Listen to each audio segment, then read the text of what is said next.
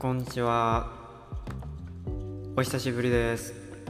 えー、まだこの名前が決まっていないラジオ、えー、まあ、吹き溜まりのようなポッドキャスト始まりました。えーと、まあ、いつも、いつも、いつものことながら、軌道、軌道に乗れず、えー脱線を繰り返して、えーまあ最後はまあ塊魂のような雪玉になって、えーまあゴールとも言えず言えないような場所にこう行き着いてしまうっていう転がっていって呆然として最後終わるっていう悲しいラジオです。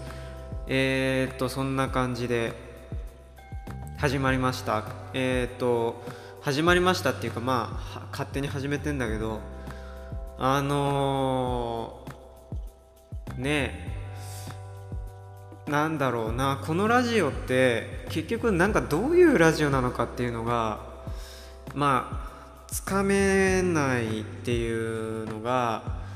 あのそういうラジオだそういうラジオだっていうその何のやつか分かんないっていうことがこのラジオだとか言ってまあ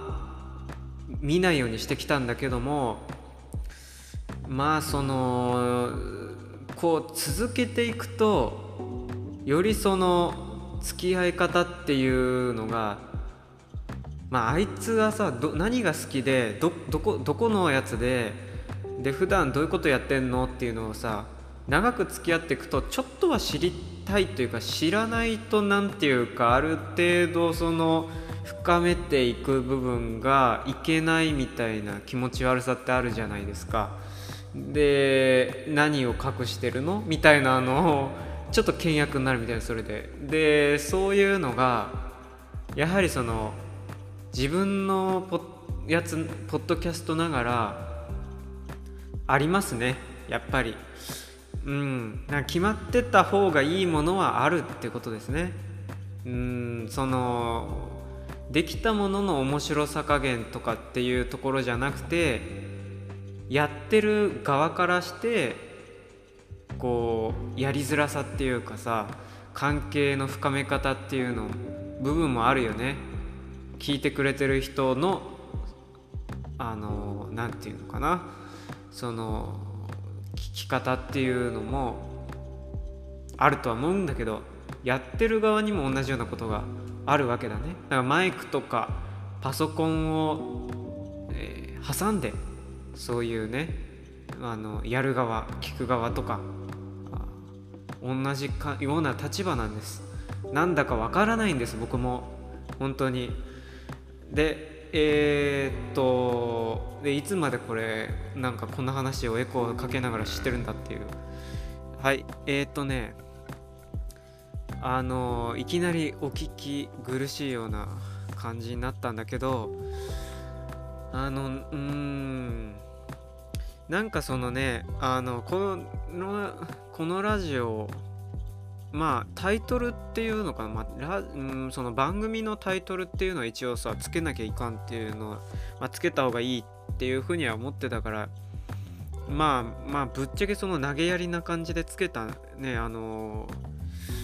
えー、なんだガラクタカンカンって最初僕あのなんていうのかなあの詰め物の缶にしようとしてたんだけどあの Q ちゃんじゃねえや。Q ちゃん Q ちゃんキュウリ漬けだな。あのなんだっけあれ。あのチョコレートのさピーナッツコーティング。じゃ逆だわ。ピーナッツのチョコレートコーティングみたいあのキョロちゃんだ。あのキョロちゃんのおもちゃの缶詰ってあったでしょ。あの当てたらさなんか天使がふわふわ浮いてきてその金のあのやばい天使だったら一発で一発だぜっていうものなんだけど銀色の天使が降りてきた場合はまあ一人じゃ助かりませんっていう感じで何体も集めて集めないとそのおもちゃの缶詰っていうものは手に入りませんよあなたみたいなそういうのあるじゃん。でそのおもちゃの缶詰っていうそのなんかあれがそのいいなっていうかそのいやそのおもちゃの缶詰自体がいいなっていうんじゃなくてなんつうのはその存在感っていうかな。あのあの謎な感じとあと缶詰に入れるっていうその不思議さ。あとそのおもちゃの缶詰っていうもう単純な音の響きのその心地のこうなんか微妙なニュアンスっていうのかな。そのおもちゃ箱とかさなんとかセットとかっていうんじゃなくハッピーセットとかさ、まあ、具体的な例出しちゃうけどっていうんじゃなくておもちゃの缶詰っていうなんかちょっと意外な感じ？とあの正体の分かんなさっていうのがさ相まっていいなって思ってでそれで缶詰っていう感じをえかんあれを入れようと思ったんだよね。でそこから思来てんです。ガラクタ缶って。でもそこが缶詰がもうなんかあのななんだっけな。なんかちょっとこううん分かりづらいってことになってそれであのやめて音は同じ缶なんだけどまああの館にしようと。図書館とかの博物館の館にしようってで館にしたらあのちょっとガラクタ館っていうのだけだとちょっとシンプルすぎるな。もうちょっとなんか要素があったらいいな。じゃあガラクタ館のなんかおなんか雇われオーナーみたいな感じの立場ってどうだろうその看板ってどうだろうじゃ地下室にね居候みたいにしているんじゃないみたいなそのあのあちょっと長く開けるけれどもうちのそのいくつもあるその館の一つあのまあお前雇うからまあ好きにしてもいいけれどもまあちゃんとここを守ってくれよ的な感じで雇われたやつがまあでも俺と家族の場所ベッドルームは入っちゃダメだからな入ったらどうなるか分かってるなみたいなの言われてあてがわれたのがなんかそのワインダルとかでもこのワインダルたちお前よりも高いからみたいな感じでそこにこう住まわされるみたいな。そんな感じのなんかあのひねくれた感じっていうのかな。ちょっとこうじめったした感じがあるといいだろうっていうので地下室の住人っていう何の話してるんだろう。まああのそういうのから来たんだけど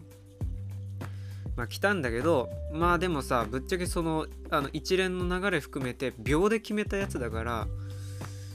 まあ適当なんだわ要は。でうーんなんかそのオープニングでこう叫ぶキャッチさもキャッチーさもないしね、うん、どうしたらいいんだろうね本当に。うんなんか話し始めが毎回こううまくつかめなくて出花をくじかれるの。くじかれてしまう。喋るが立場からすると。で同時に人に説明する時にも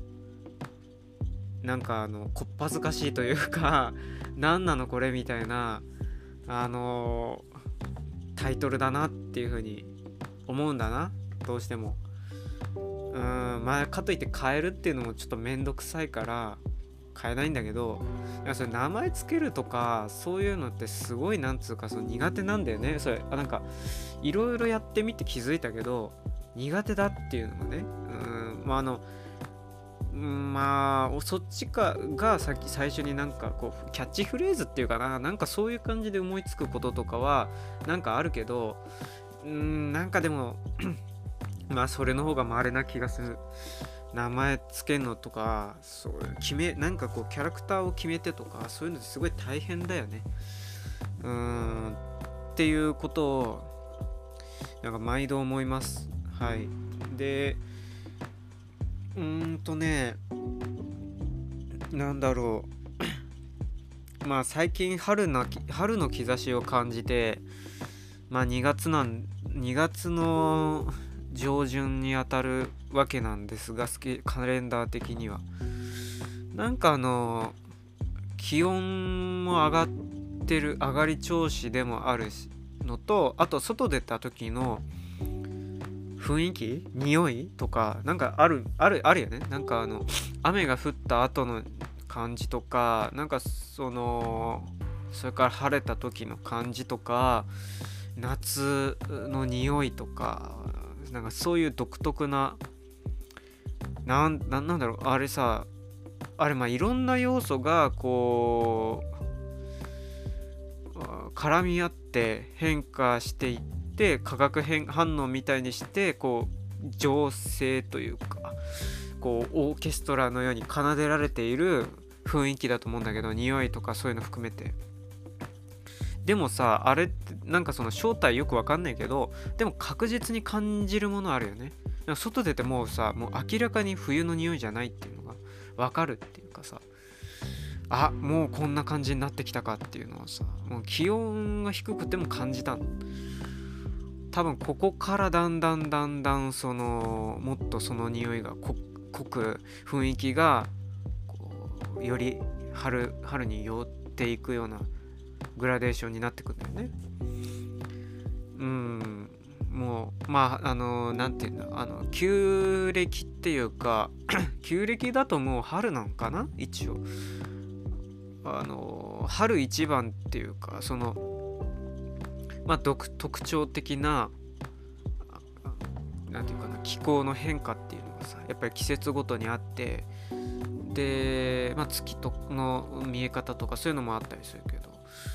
春一番はもう増えたっていうことになってるらしいのね。その報道的には。あとはそのいわゆる桜前線がとかさそういうやつがさまあいろいろこうはっきりとしてくると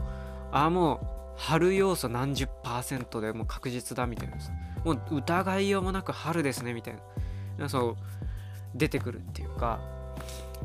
まあ決まってないんだけどね。まあ単純に自然現象だからまだ春ですとかさ夏ですとかそんなんないんだけどまああのこれも名前付けじゃないけれどもまあ分かるとちょっとこう扱いやすいというかさそのやり取りもしやすいね。あじゃあ春っぽく生きよ生きよう生きようってなんかそんな ちょっとあのまあそこそんなあのオーバーじゃなくてもあれだけどでもなんとなくそういう気分っていうのかな？そういうのはあるよね。その春だっていうのが分かったらこう気持ちとかそのなんかこう生きてこうみたいになるっていう感じってさ、まあ、春じゃなくても夏でもあるし、ね、海行こうと海なぜか行きたくなるみたいなのとかそういうのだよね。でまあ春はあの僕は苦手な部類ですね。うんあのまあ別にその四季で分けてあんまり考えないんだけどまあでもそのさっきのさその季節がとかじゃなくてあのそ夏春なんとなく春なんとなく春の経験上のその積み重なりでなんかちょっと好きになれないところがあるっていうね。うんところがうんなんかあんだよね。まああのまあいろいろあるまあいろいろっていうよりもまあざっくりとまとめちゃうと学校系列だと思うんだけど学校にまつわるあまあイベントごとっていうのがやっぱり春とかって結あのまあ新しい新学期とかさでまあ卒業入学とかさで新しくなったら全部取っ替えて買って買い替えたりとかなんかいろいろなんかあるじゃん。こう人間も含めて人間の動きもなんか移動とかも含めてさなんかそういうもろもろのことが一気にこう変わるっていうある種のストレスがかかる季節っていうのもあってなんかちょっと慌ただしくってでみんな流行ってる感じ。でその流行ってる感じっていうのがまあこれあの人間が作ったイベントとあとこの自然現象の季節柄っていうののそのどっちが先にこうあのこういう季節にしましょうって決めたか知らないけどあの春はやっぱりこうそれまであった冬の冬眠とか枯れていく感じとかちょっと休む季節みたいなところから一気にこう生命がムクムクムクと地面あらゆるところから湧いてくるようなねこうにあの生物臭さっていうのかな？こう生命にあふれてるようなこうむわっとする匂いとかね。また桜がとかさ。だかそういうものも心を流行らせるんだよね。なんとなくその一気にそうなるっていうのがさ。こうドカンってこうあの冬のその地味なっていうかな。静かな感じからこうギャップがっていうのがさ。それがその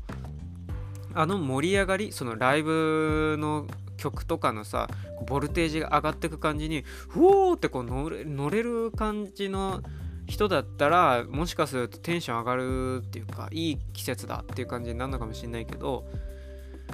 僕それに乗り切れなくて毎回そのどっちかっていうとこうあの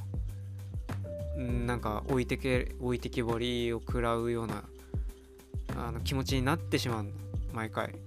そしてその居心地の悪さを毎回感じるような季節ででまあそういう感覚から春がなんとなく苦手になってっちゃったんだな。なんかストレスがかかるっていうか。であのなんだろうその湧き起こる生命臭さっていうのところとその新学期みたいなところとそれとあとなんだかんだ言ってはっきりとしないその春とか秋っていうのはやっぱりその大きなあのなんか極端な時期夏冬っていうのの中間地点っていう感じもさちょっとあるっていうかこうなんかものすごい暑くもない寒くもないまあよあのね真っ青な空ってわけでもなくて程よく雲があってたいな。まあよく言えば過ごしやすい気候とも言えるんだけどちょっとこう言い方変えると中途半端っていうかそのなんか煮え切らない感じもなんかそのもやっとこうこう不思議な不思議なあの正体不明のベールで覆い尽くしちゃう感じでなんかこう気持ちがはこう整理がつかないっていうかこうどこ落ち着きがなくなっちゃうんですよ。うんなんかねそれはこういつからなのかっていうのがもう気づいたらそうなっちゃってたんだよねもう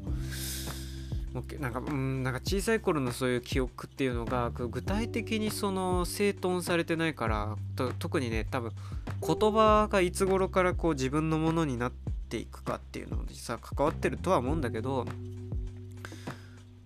うーんやっぱり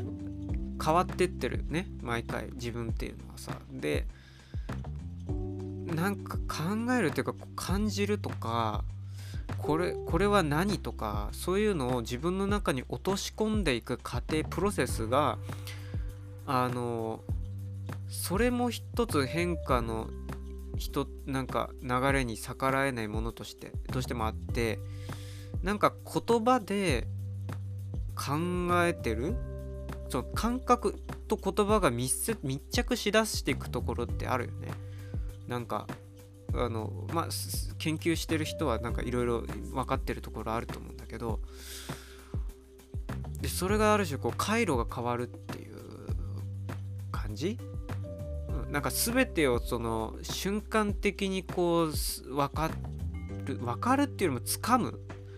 捕まえたみたいなそういうハンティング感のあのある感じじゃなくてもうちょっとこ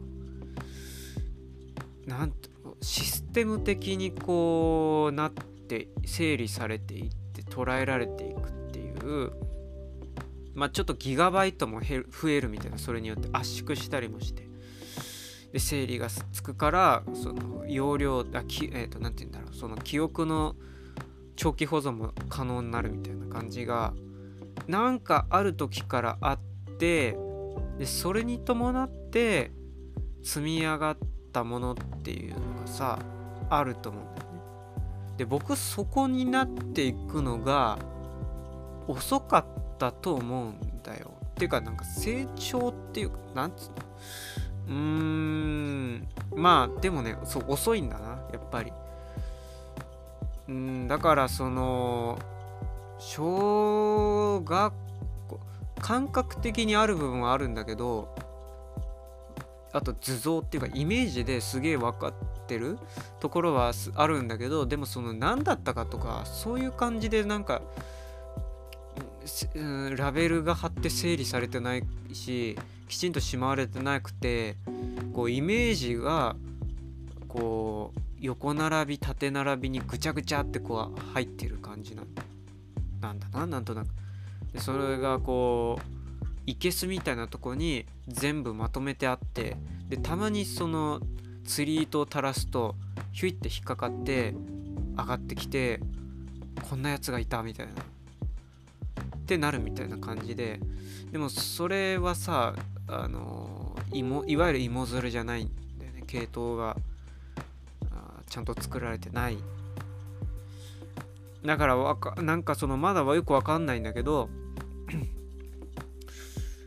うんまあでも気づいたらそうなっちゃってたんだな。なんか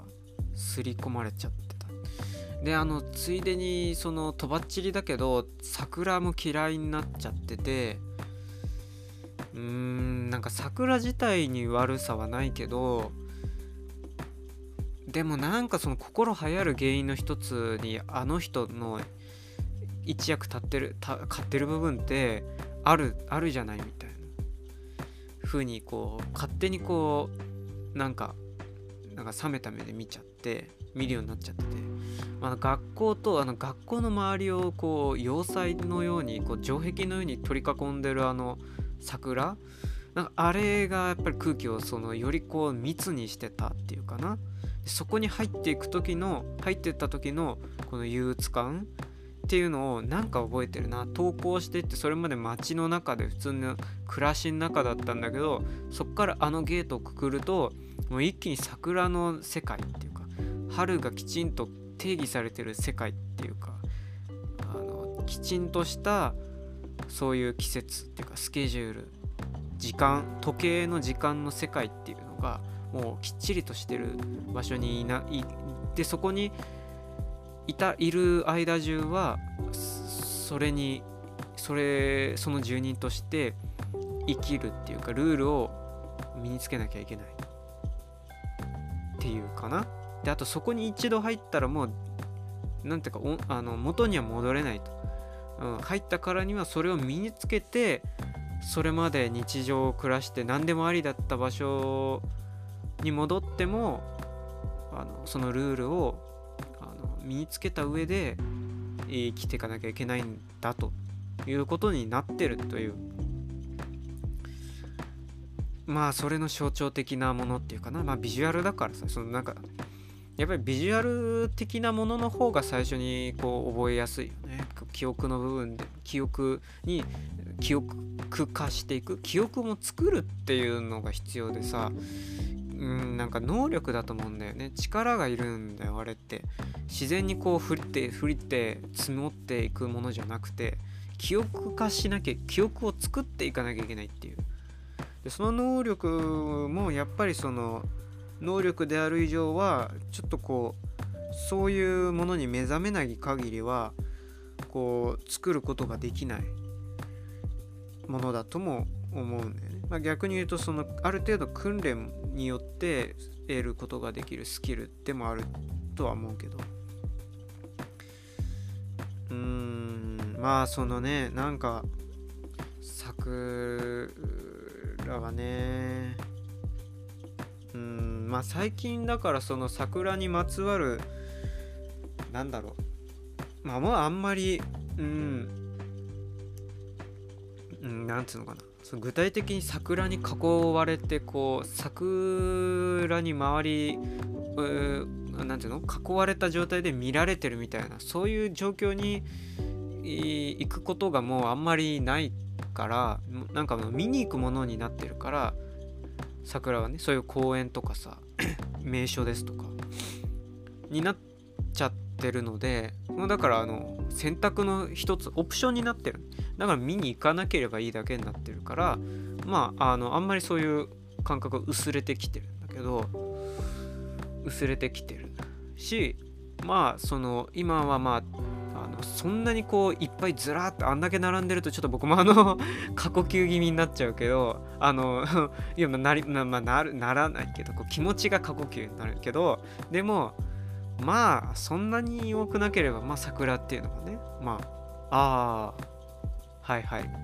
いいいいかなみたいなっていうところもちょっとまあ最近は思ってるけどね。うんまあなんだかそまあソメイヨシノですね。まああの人工的にこう作り出された桜っていうかね。まあまああれもまあ演出装置としていいようにこう改良を重ねられて作り出されたものなんだよね桜。植物だけど、まあ、基本的にはクローン技術っていう感じで。でまあ桜はまあもともとは結構地味な木であのなんかそのなんだろうな花よりも木が目立つようなタイプの植物ではあるようなんだけど、うん、場所によってはまだ見られるところはありますけどそのあのいわゆる樹齢がなんか100年単位で超えていくような感じの大木なんだよね。桜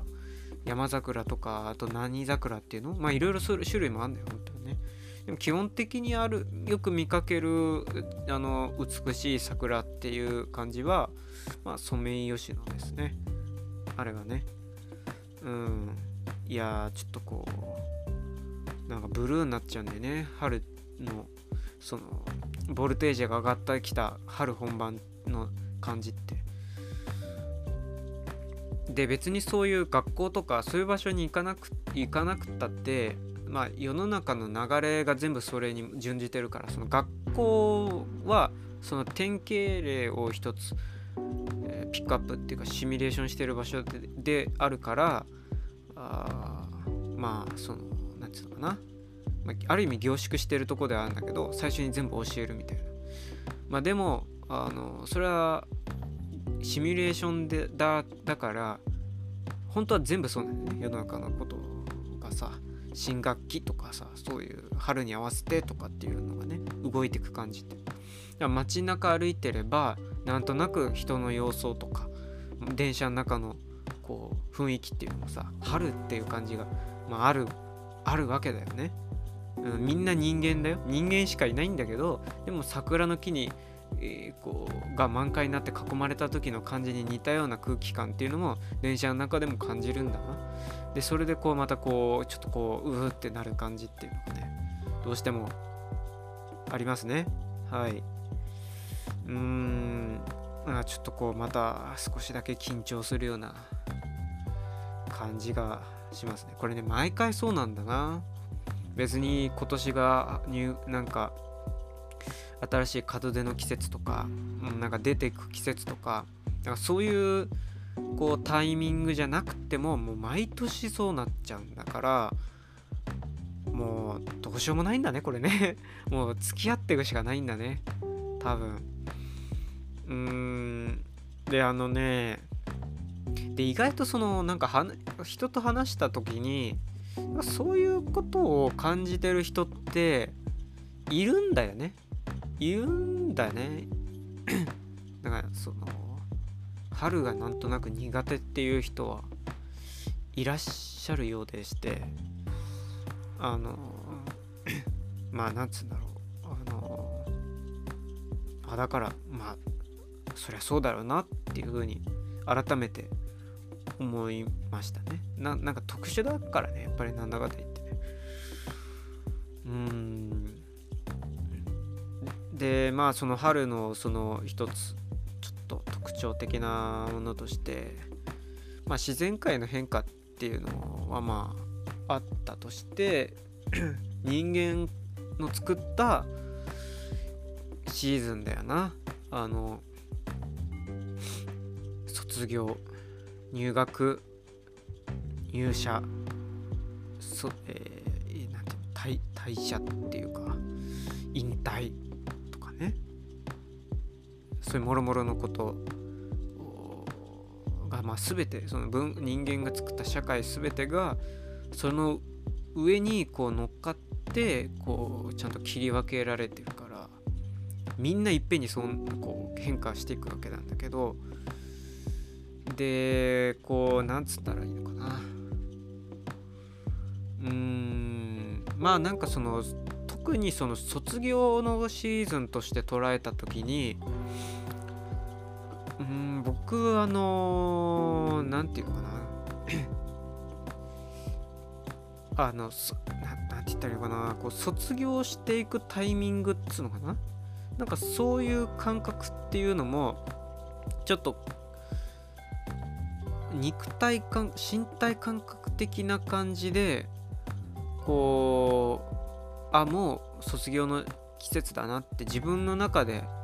起こってくる瞬間ってあるんだよね。でそれがその単純ななんだろうその、まあ、それってさ結構割と覚えてて感覚がね、うん、保育園の時それから小学校の時それから中中中学はそうでもないまあでも高校とかあと大学とかなんかその辺りは結構はっきりとなんか覚えてるっつうかうんなんかねそれまでずっといたはずの場所が全く違った世界にこう一気に色が変わって見えるっていう感じ覚になるんですよ。でこうなんかもうここは違うっていうかな。そのここではなくなる？その自分の場所ではなくなる感覚っていうのがあって。あもうここにいちゃいけないっていうかな。そのうーんいなくてもいいんだなみたいな。もうなんかそういう感覚になってああもういなくていいんだな多分ここでここには僕はっていうかそのなんつうの？役割が終わったとかそういうんじゃなくてなんつっちゃうのかな。なんとなくこうな何かがおなんかこう何かが抜けていく感じっていうのかな。気がっていうか。で一気にこうスッて引いて悪い気分じゃないんだよねでも。でもなんかこう客観的な気分っつうのかな。だからそれになって見えてる景色とか人とかそれが全て全部スーって一旦引いて温度がちょっと下がってでなんか色味もちょっとこうなんかクールになってヒヤッと見えるっていうかな。でこう澄んだ感じに見えてくる。あーなんかこういう場所だったのかみたいなっていうかな。でなんとなく自分はここじゃないっていう感じのここじゃないっていうまあもうそろそろ出る出る時だっていうかなでそれが単純にその学期末と学期ごとのあれとかそのタームその卒業シーズン卒業の今年は卒業だとかなんかそういううーんまあまあ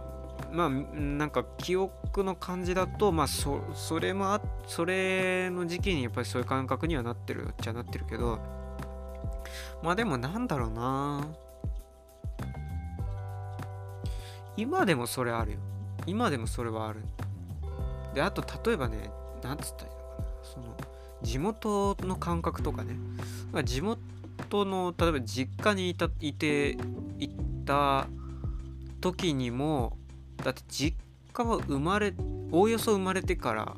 まあ物心つついてからっていうのかな、まあ、結構いた場所だ場所なわけだけどでも何かこうスーって引いてく感じっていうのがさやっぱりどっかあったりしてあなんか違うなっていう。なんか帰るっていう感覚でもまたそのなんつうのかな,、まあ、なんかまあ、具体的にその風景も変わってったけどね。もうすごい勢いで変わってったけど何かこうああもうここは違うんだっていうかな。ここにいなくてもいいんだなっていう感じに一気にこう離れていく感じっていうのがやっぱりあったでそれがそのなんつうのかな出立のなんか人間的なライフステージの切り替わりのあれだって言われたらまあそうかもしんないけどでもその細かいところでそういうのあるんだよなやっぱり、うん、細かいところでも引いてくシーズンっていうか切り替わる時にそういうのがそういう感覚にこうなる。でそれがこうすごい不思議な感じでね、うん、なんかものすごいこう引いてるんだよ視点が。感覚が引いてるんだよ冷めてるのとまたちょっと違うんだけど。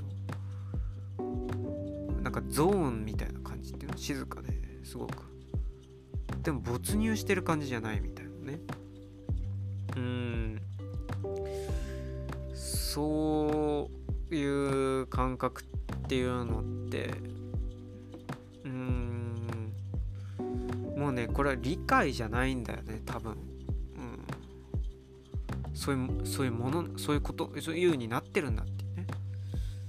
うん、だこれがあのどういうあれでどういうものの影響で学校経験みたいなところから来た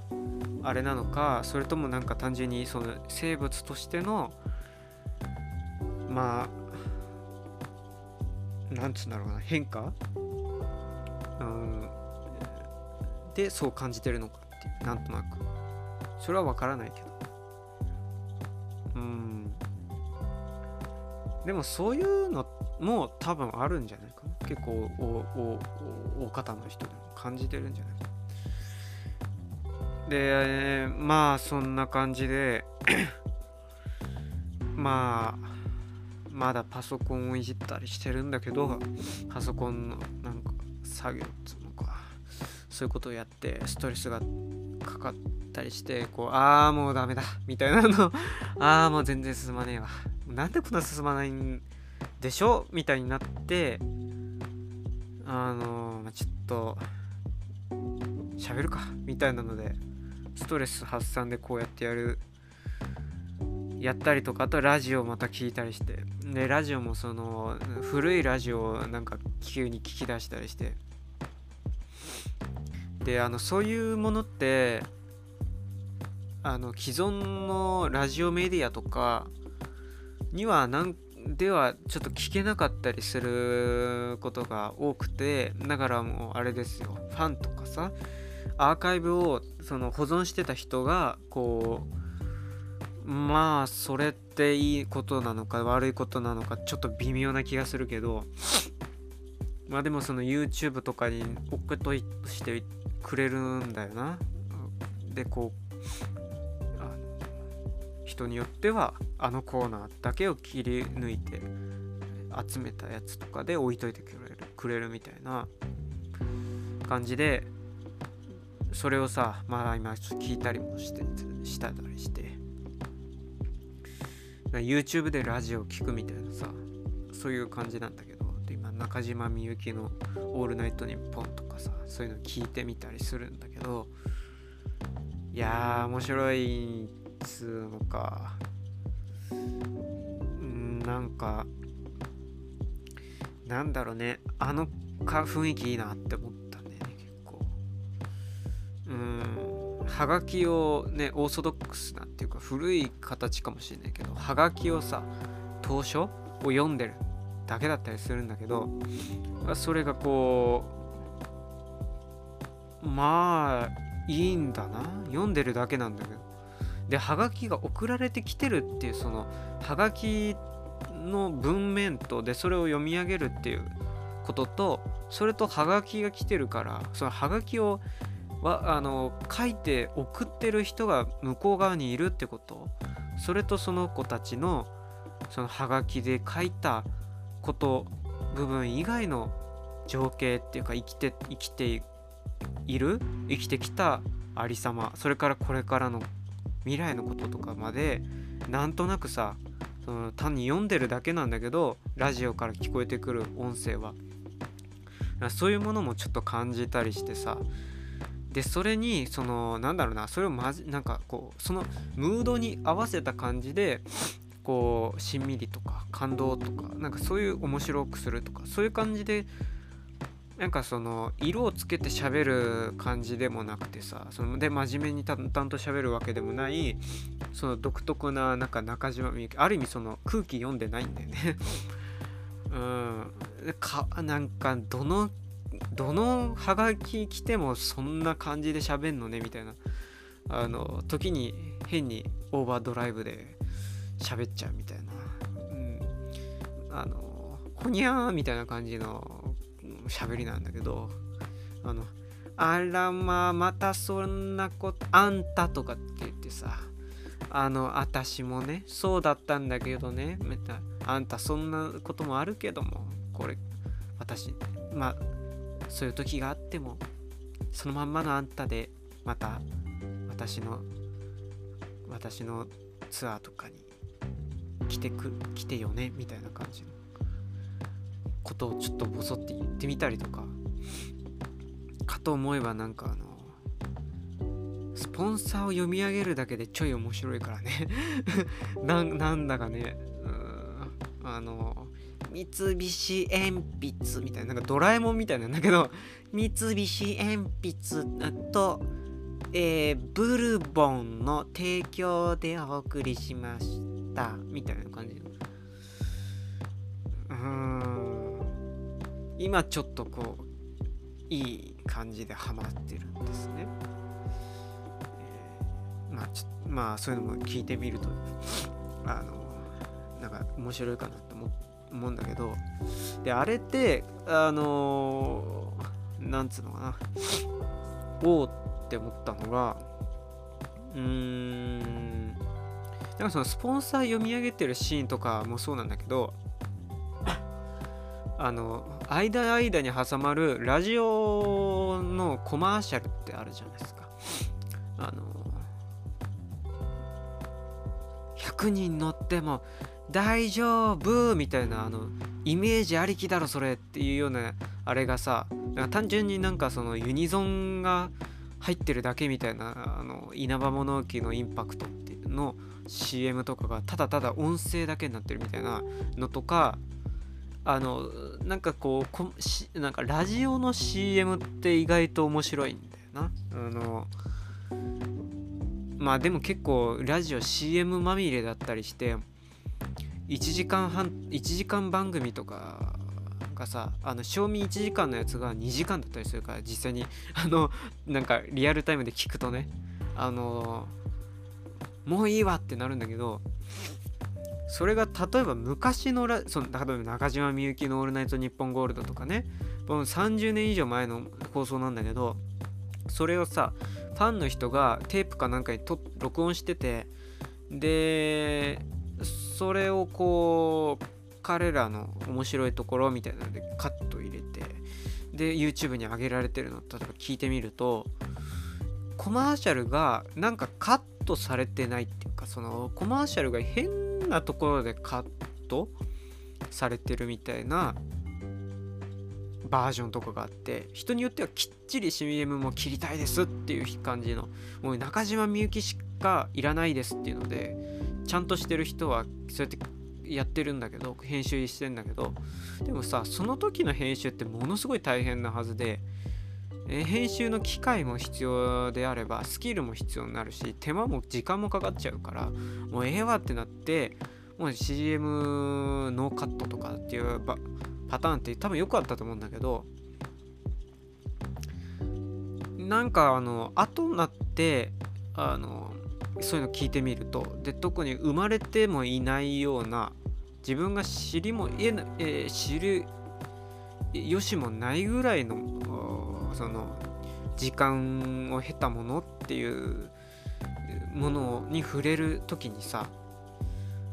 もちろん中島みゆきのラジオ本体を聞きたいって言って聞くわけだけど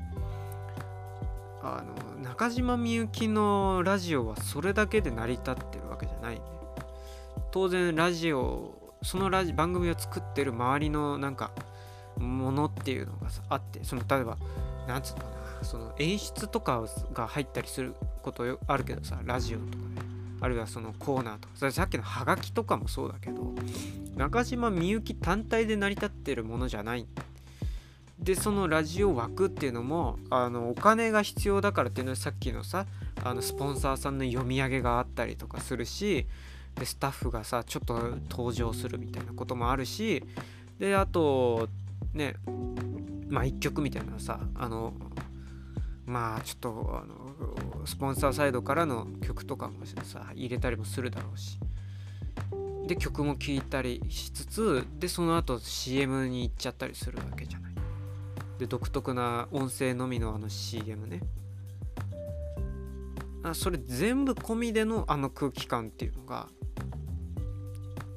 こうリアルタイム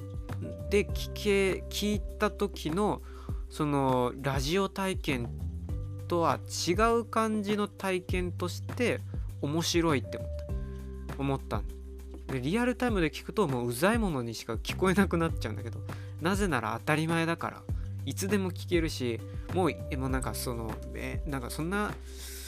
珍しいもんでもないよみたいなさ。もう未来人とかからしたらこうなんでそんなことするんですか？みたいな感じなんだけど面白いですよみたいなさ。今はないあのあのメーカーの CM ですよみたいな。あの海外から来た時の日本を見て思うことみたいな感じっていうのかな。その観光客目線。まあそれもそのねちょっと面白いものとして僕は聞いたりしてますね。最近そういうのをなんかなんかその流し聞きとかする時にああこういうのも含めてのあれだあれってことでもあるなっていうふうに、ま、なんとなく思ってますね。うん。だからその周りのこと含めてのななんかお話だよね。それ何事もこうこれだけっていうのであるわけじゃなくて。で小学校の時のそれでなんかあの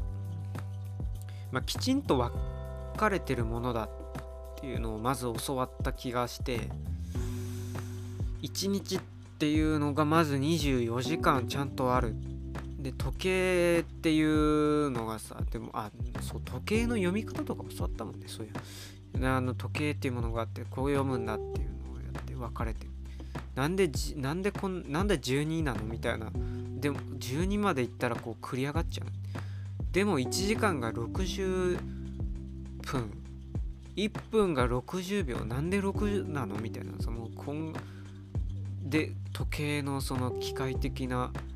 ものの読み方っていうか。なんか自分の感覚とあれがマッチしない気持ち悪さ。みたいなのとか。いやでもそういうものとしてあの黙って飲み込んじゃいなさいみたいな。あのあなたがどう疑問に思おうが知ったことじゃないことだからみたいな。世界全てがそうなってるからあの飲み込む飲み込んだ方が勝ちだみたいなね感じで教わるわけ。で時間割があってで約束とかあの用意しなきゃいけないものややらなきゃいけないこととかっていうので分かれたりして。で自分のスペースとか机とか場所っていうのははっきり分かれて区別されてくる区分けされるっていうのが学んだことでもあったりして。でうーんなんつったらいいのかな。まあまあはまあまあ話し出そうと話そうと思ったらこういろいろいろいろつなげて引き出されてくるなんかまあまあ気持ちいいことではないこととかが出てこなくはないんだけどもまああのさ特に給食の思い出っていうのでさ行くとさあのまあ給食の時間っていうのが僕は好きじゃなかったんだな。で憂鬱な時間のなんかトップ3に下手したら入るぐらい嫌な時間でもあったんだな。で特にねどうしようもできないことなんだな自分の意思で。うんその何分だったか忘れたけど低学年はもう時間がちょっとたっぷり取られてるのかな。でも3いや45分か1時間ぐらい取ってたっけな？あ違うな。それ多分なあのあれだな片付けとかいろいろ込みで40分とか1時間とかだったと思うんだけどあので準備してさで食べるっていうの？その食べるっていう行為はその自分の意思でどうにかなるものじゃないってお腹の好き具合とか好き嫌いなもの合わない合う合わないのものでその食べるその胃の成長のし具合とかそのたなんかなんつうの？消化器系の成長度合いとかさいろんなもの身体的なものとか関わってくるから自分の意思でどうにもならないところが大いにあるんだよね。だからそれがさその例えば体育の時のなんかこう違いって格差みたいっていうかなそのなんかできるできないがはっきりした時のショックみたいななん。かそれと同じことが繰り返されるわけなんだけれども給食の時。で僕はそこのなんかあの胃腸系のその成長もなんかうん乏しかったからまあ要は食が細い子の部類だったわけね。まあそれ保育園の頃からずっとそれでみんなもう片付けて遊びに行ってる間中ずっとこうなんか自分でもわけわかんなかったからね。なんでこんなことずっとやってるんだろうっていうか。なんでこうみんなと同じようなして僕は食べられないんだろうっていうかなんでこんなものにずっと向かって食べ続けてるんだろう私はみたいな感じで。でこうもう角地に机を寄せられて壁に向かってどうやら僕はずっとひたすら食べてたみたいなんだけどで周りでもなんか掃除をされてるみたいなんでそれ小学校の時も結局変わることはないしない。基本的には。でそれがもうはなんかこれもなんでいつの瞬間からか分かんないけど小6のある時から急に早く食べれるようになってで全然苦じゃなくなったね。でおかわりもできるっていうかおかわりもするみたいな。そのぐらいに一気に大転換が起こった時が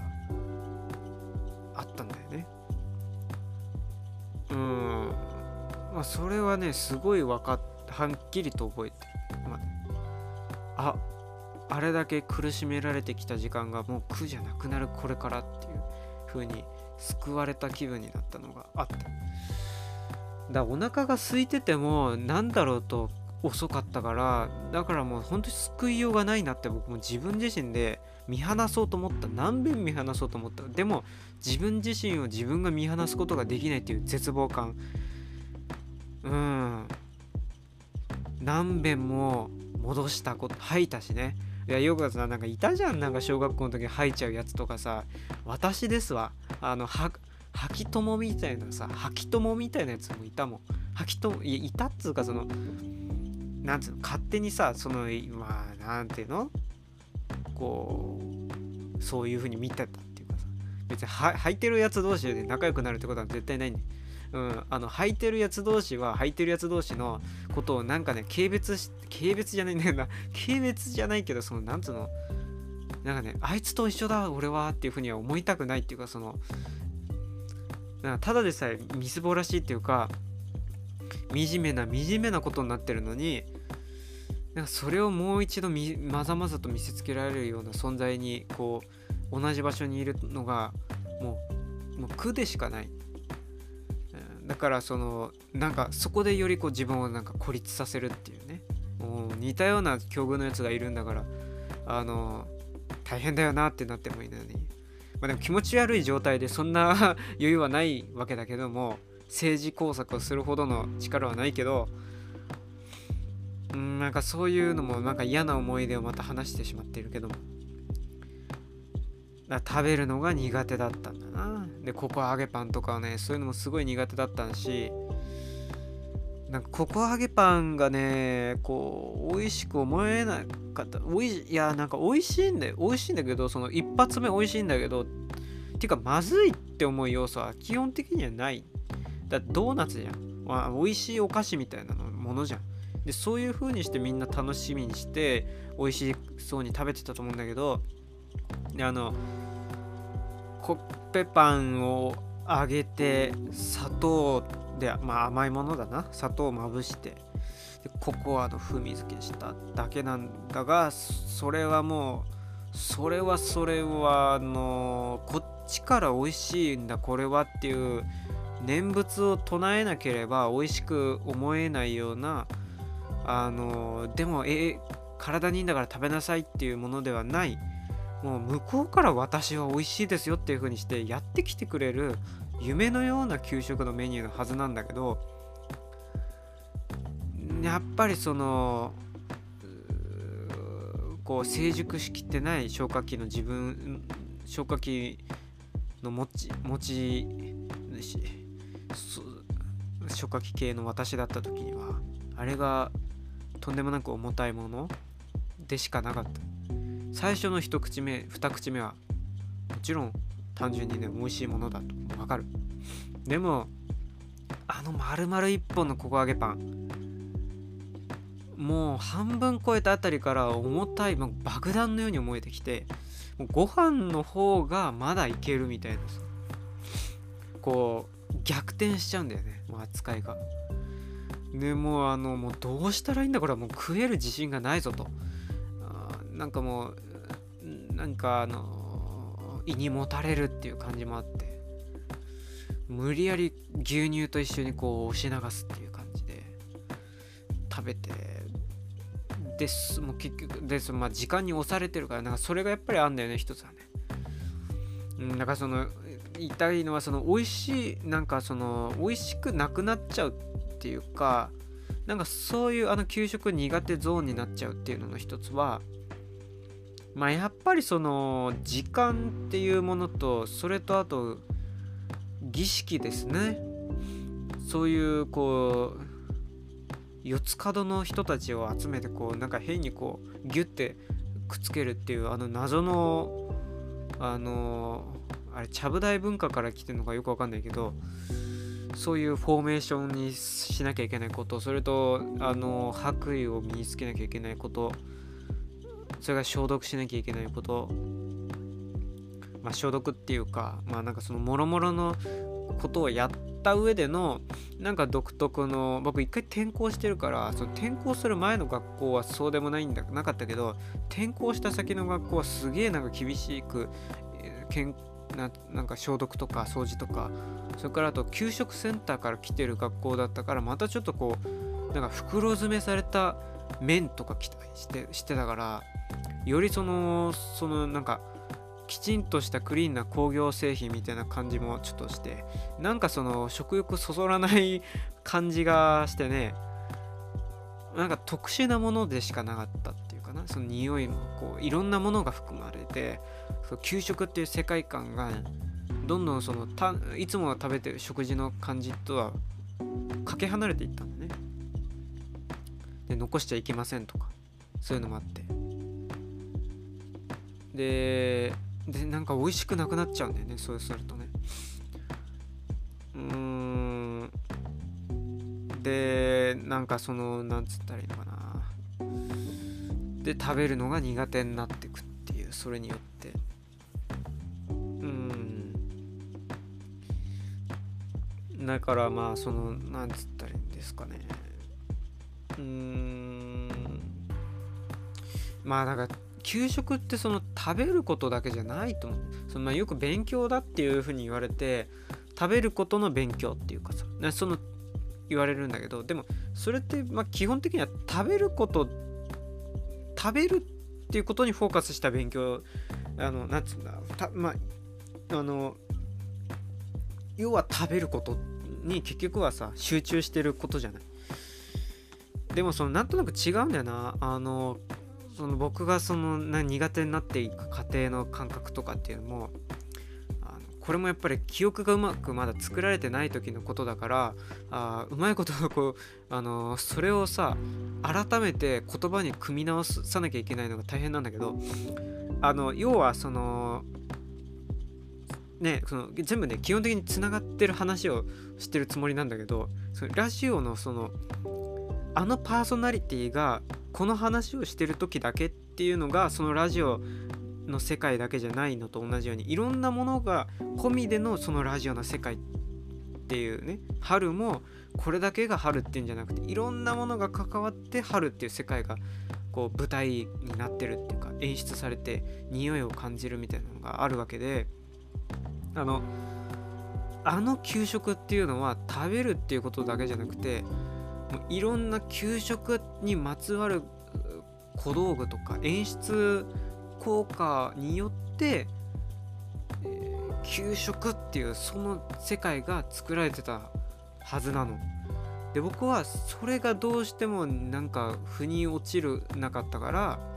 苦手になっちゃったんだ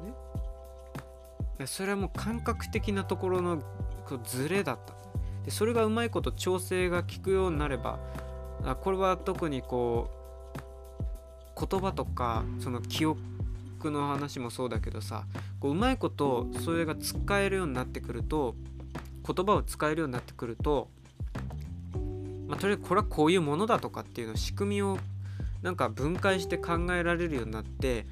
納得させ方っていうのを、ま、学んでいけるっていうか身につけることができると思うのね。でそうするとちょっとこうなんつうのかなあの脳みそでこう分解して整理してああ分かった分かったっていう。とりあえず納得っていうか腑には落ちないけれどもあの言葉上は分かった。仕掛けは分かったみたいな。ルールは分かったっていうことにこうなるじゃない。でそうするとこう逆にこう消化器とかそういうものに暗示をかけることが自分自身でできるようになったりもしてきて。で給食っていうののそのあの苦手だったのは多分感覚的なズレが問題だったのを脳みその効果でこう補正かけることが多分できたのも一つ大きいんじゃないかとは僕は思ってんだよね。小学6年の後半ぐらいからまあいけるようになったっていうのもまあちょっとこう関わってんのかなとかね、まあ、勝手にこう思ってるんだけど ねなんかあのだから僕なんかこう給食っていう時間が嫌いだった。なんかその世界が苦手だった。僕はやっぱりうんそしてなんかこう食べるものがなぜかあの給食の食べ物になっちゃったね。単その食べ物として集中できずに。給食のっていうさ給食っていう世界観の一部になっちゃったんだな。あの食べ物料理とか食事っていうものが。なんかそこがねうん。だからこううまいってなるなんか美味しいこれはなんか美味しいんだよっていうのをうまいっていううまいってなる勉強をができるかっていうとちょっとこう分かんないんだけどまあだからそのねなんかなんか食事が楽しいとかいろんな料理のことを知れるとかそういう勉強知らない世界を広げるっていう楽しさの勉強っていうことでいくとなんかあのあんまりこうどっちかというと楽しくないものとして先に学んじゃったっていうのがなんかこうもったいもったいないっつうかな。なんか給食もなんとかなんかどう変わるなんかねどうかした方がいいんじゃないかなとかさなんか思ったりもするんだけどね。でなんかすごい冷徹に扱われるのね。食べる今どうなってるか分かんないんだけど基本的に、まあ、昔から変わってないかったことだと思うんだけど給食あ給食じゃないあのなんか食べることとかに遅いやつとかってあと好き嫌いが結構ある子とかに対してすごくこうなんか理不尽をうーんなんか理不尽になってしまうっていうね。なんか理不尽に扱われて叱るってべきっていうような感じの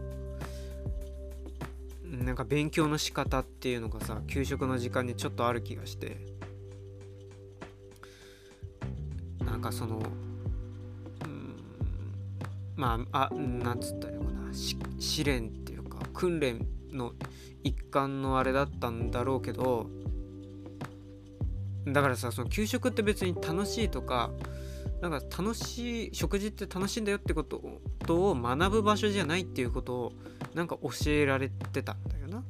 基本的には。なんか残しちゃダメ、まあ、あのどういう食べるってどういうことみたいな、まあ、まあ、なんか真面目なことっていうかな。やっぱり。なちょっとなんかちょっとそういう話聞くとなんか胃がなんか胃が小学生の小学生でも胃がちょっとキュッてなるような感じのそれ最初に聞くんだみたいな感じのあれででその僕自身もそのなんか惨めなやつだったけど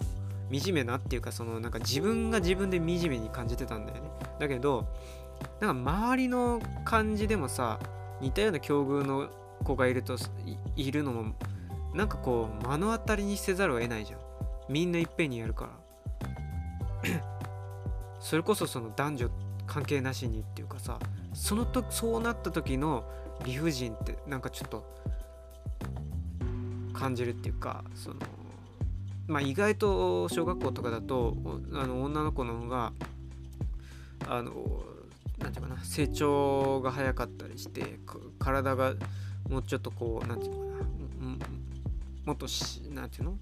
大きくなったりしてるのもあって意外と意外と小さい男の子の方が食べられ全然食べられないとかって普通にあるし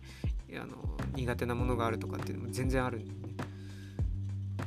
そういうのも、うん、ねあるしであとあのでそうなった時にこうなんかなんつうのまあいろいろこう 言われるみたいなのもまあ中にはね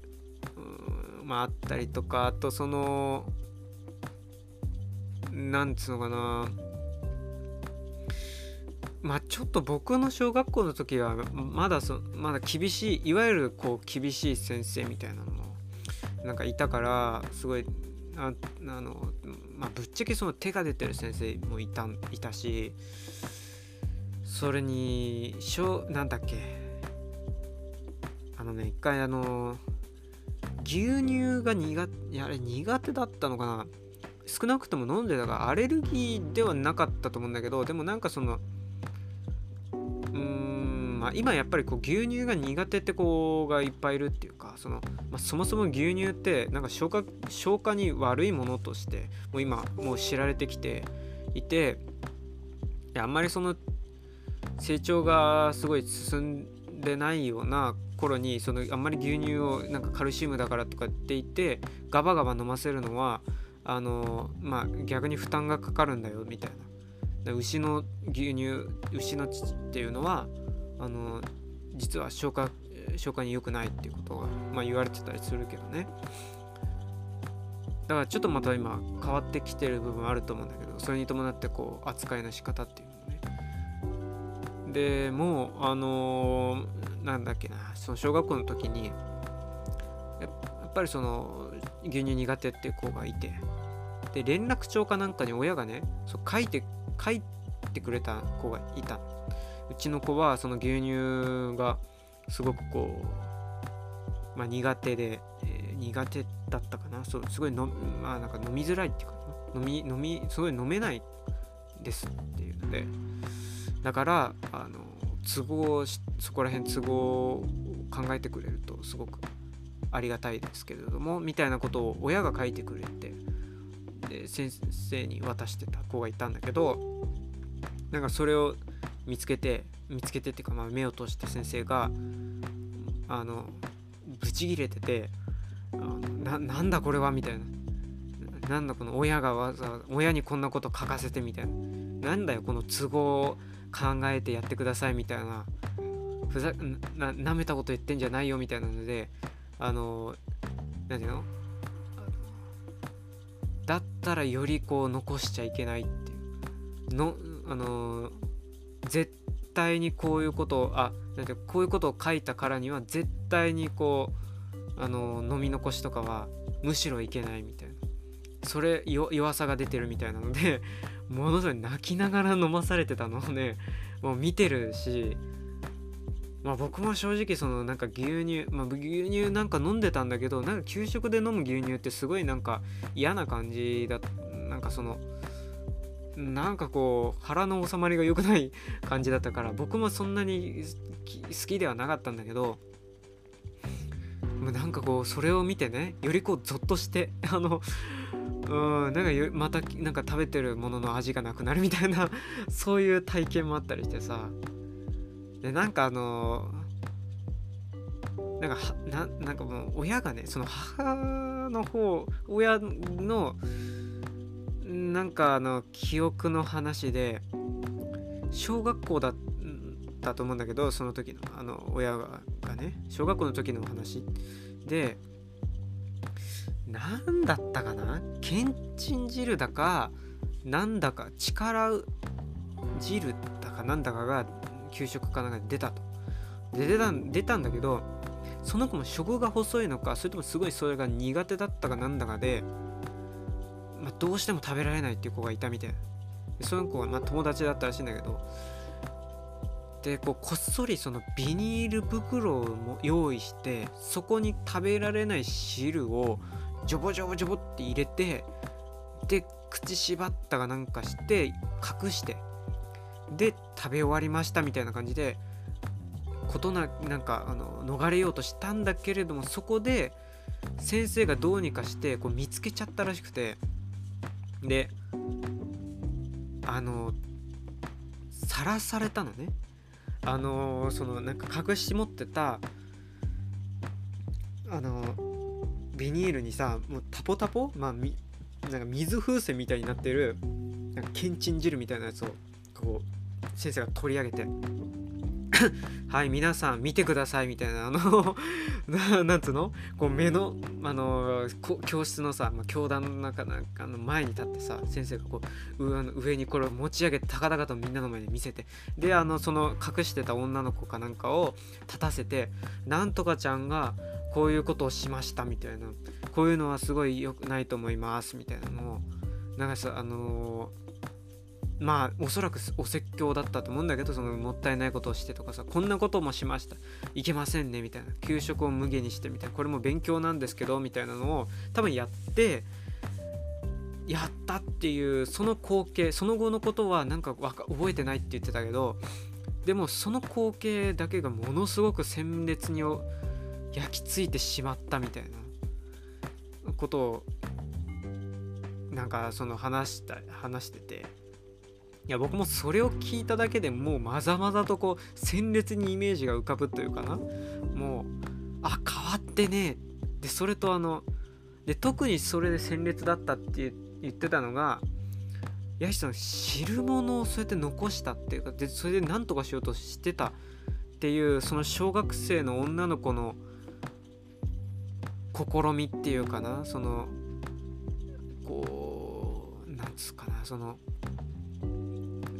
こうななんつうかなこう何とも言えない感じ？別に本人だってやりたくてやってるわけじゃない。ってでそれを見つかってしまった時のそのなんだろうなあもう晒しされてる手っていうさその惨めな惨めな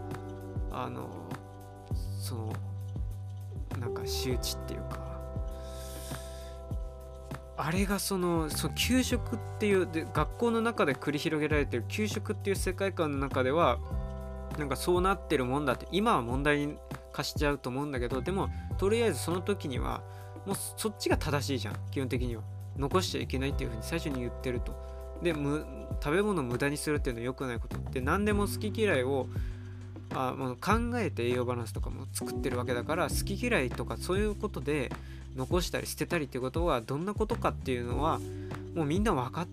てるしそうしちゃいけないっていうことを学ぶ場だっていうことが分かってるから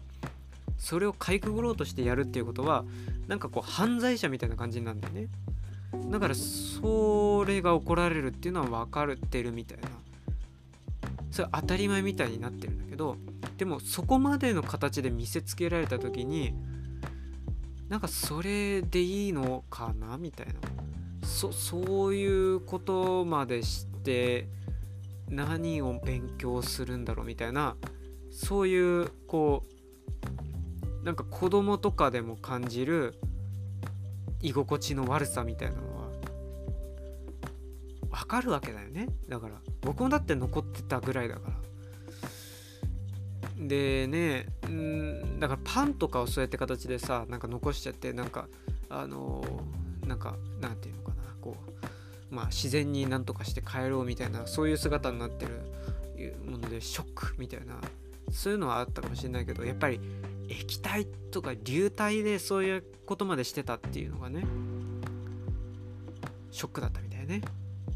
うんそれは確かにっていうふうにまあ思ったけどね。うん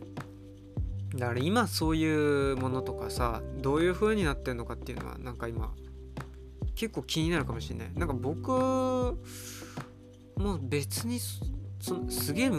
別に昔すげえ昔ってわけでもなかったけどまだちょっとやっぱりその先生のその感じでもなんか今の感じとはまた違ううというかまだそのなんか昔の名残を残してたようなところがどうしてもあるから今どういう形になってるのかっていうのはすごいそこら辺気になるよね。それとやっぱりそう給食とかなんだかんだ言ってやっぱり勉強っていうところは僕も全然悪いものっていうか人否定はしてないんだけどねただその勉強の仕方っていうのが落としどころが僕もわからないんだよねそこをどういうふうに変わってってるのかっていうのかな。そのどういう子たちがこうあの給食の世界観と向き合ってるのかっていうのが僕は気になるのでそれもちょっと見てみたいなっていう好奇心もちょっと、まあ、あったりはするんだけどなんかねあのー、そう。そうね。今先生って怒鳴らないのかな？もうあの怒鳴ってたからね先生が。であの男の先生以上に女の先生が怖くて怖い感じででしかもすごい怒鳴ってたでものすごいなんかこうなんつシャウトっていうかさそのなんかデスボイスじゃないけどあとなんつったらいいんだあのいわゆるこうヒステリーって言っちゃうとあれだけどそのまあその声からこう鳴き声に近いみたいなさ音域でそう発する声ってあるでしょ？あれあれをやる先生っていうのがいっぱいいたあそれ使いこなしてる先生っていっぱいいてなんかそういう感じで怒鳴るっていうのを要所要所で組み合わせないといけないっていうのが普通だったからめちゃくちゃに怒鳴ってた先生が。うん。なそういうのも今どうなってんの？かなみたいな怒り方っていうかそう怒鳴る先生の怒鳴り方っていうのもどうなってんのかなみたいなのがちょっと気になってまああのでもまあ子供心にその怒鳴、まあ、先生がさ怒鳴りたくて怒鳴ってるんじゃないってこういうことしてるんじゃないっていうのも言ってるのもまあ本当では本当だなっていうのも分かってはいたってそれはそうだろうっていうのも分かってたけどでもなんかそのあまりのあれなもので怒鳴りなわけでそれはこうそんな特殊なスキルじゃを身につけてないとどうにかできないっていうのは逆にいいのかっていう疑問もちょっと子供心にあったっちゃって。明らかに普通じゃないから。でその明らかに普通じゃないなって思っちゃうようなことがむしろ普通なんだっていう世界って場所って一体全体何なんだろうっていう。うんなんかもちろんその言われる側、まあ、が子供らも子供らは子供らでストレスだと思うけどストレスっていうかなんかちょっとこうえって思うところあると思うけどやってる側もやってる側で普通じゃないことを普通だっていうことでやんなきゃいけないっていうのはストレスなわけだから。なんかあのお互いの折り合いのつけ方っていうかどこにゴールがあってどこに持ってったらお互いのこうより良い方に向かうのかっていうのが見いだせない感じっていうのが苦しさでもあったかなっていうのがまあ思ったりはしたかな。うん。そういうところが苦手でしたしでなんとなくそういうものを含めての全てのせ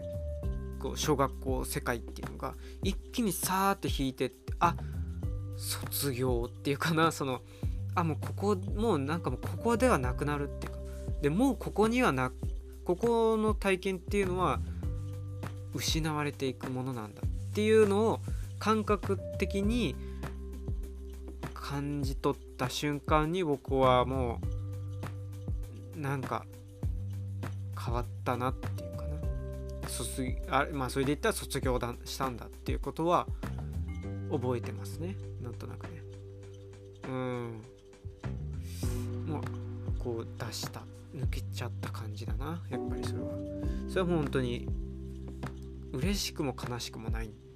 ないんだ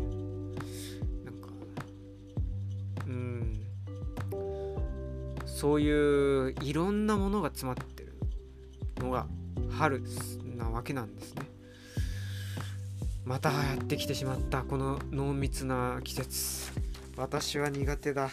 いずれにしてもそのねそういううんなんかいず、うん、いいにしても悪いにしてもそのなんかいろいろなものが混ざってるからね。アジャストするのが大変なんだやっぱりそういう季節っていうのは。な感じで。な感じで。えー、なんだが長くなってしまったけど まああのー、まあ終わりかな。終わりだな、えー、この話はもうこれで終わりです。えー、っとね。ちょっともう今エネルギーが尽きてきてるので明らかに話のペースも頭の回転の速度感もリズムもあのまあ分かる通り、えー、だるくなってます。じゃ終わります。あのまた今度違う話で、えー、出てくると思うんですけど、うん、基本的にはこんな感じが続いていくと思いますけどえまあまあ良ければ聞いてみてくださいという感じでまあこのポッドキャストはやっぱり内容がね決まってないっていうのが多分大事なんだね。やっぱり。そういう世界なんですっていうね。ことであのそういう現象です。自然現象ですっていう感じで。砂漠に風が吹いて砂が舞っていて水がないところにキラキラと光ってそれが水しぶきに一瞬見えたっていうラジオなのでそういう感じでそういう感じで聞いてみて聞聞くというか熱くなんかもうやってみてくれればいいんじゃないかなと思います。なんか適当になっちゃった。まあまたあの次回お会いしましょう、えー、ではでは。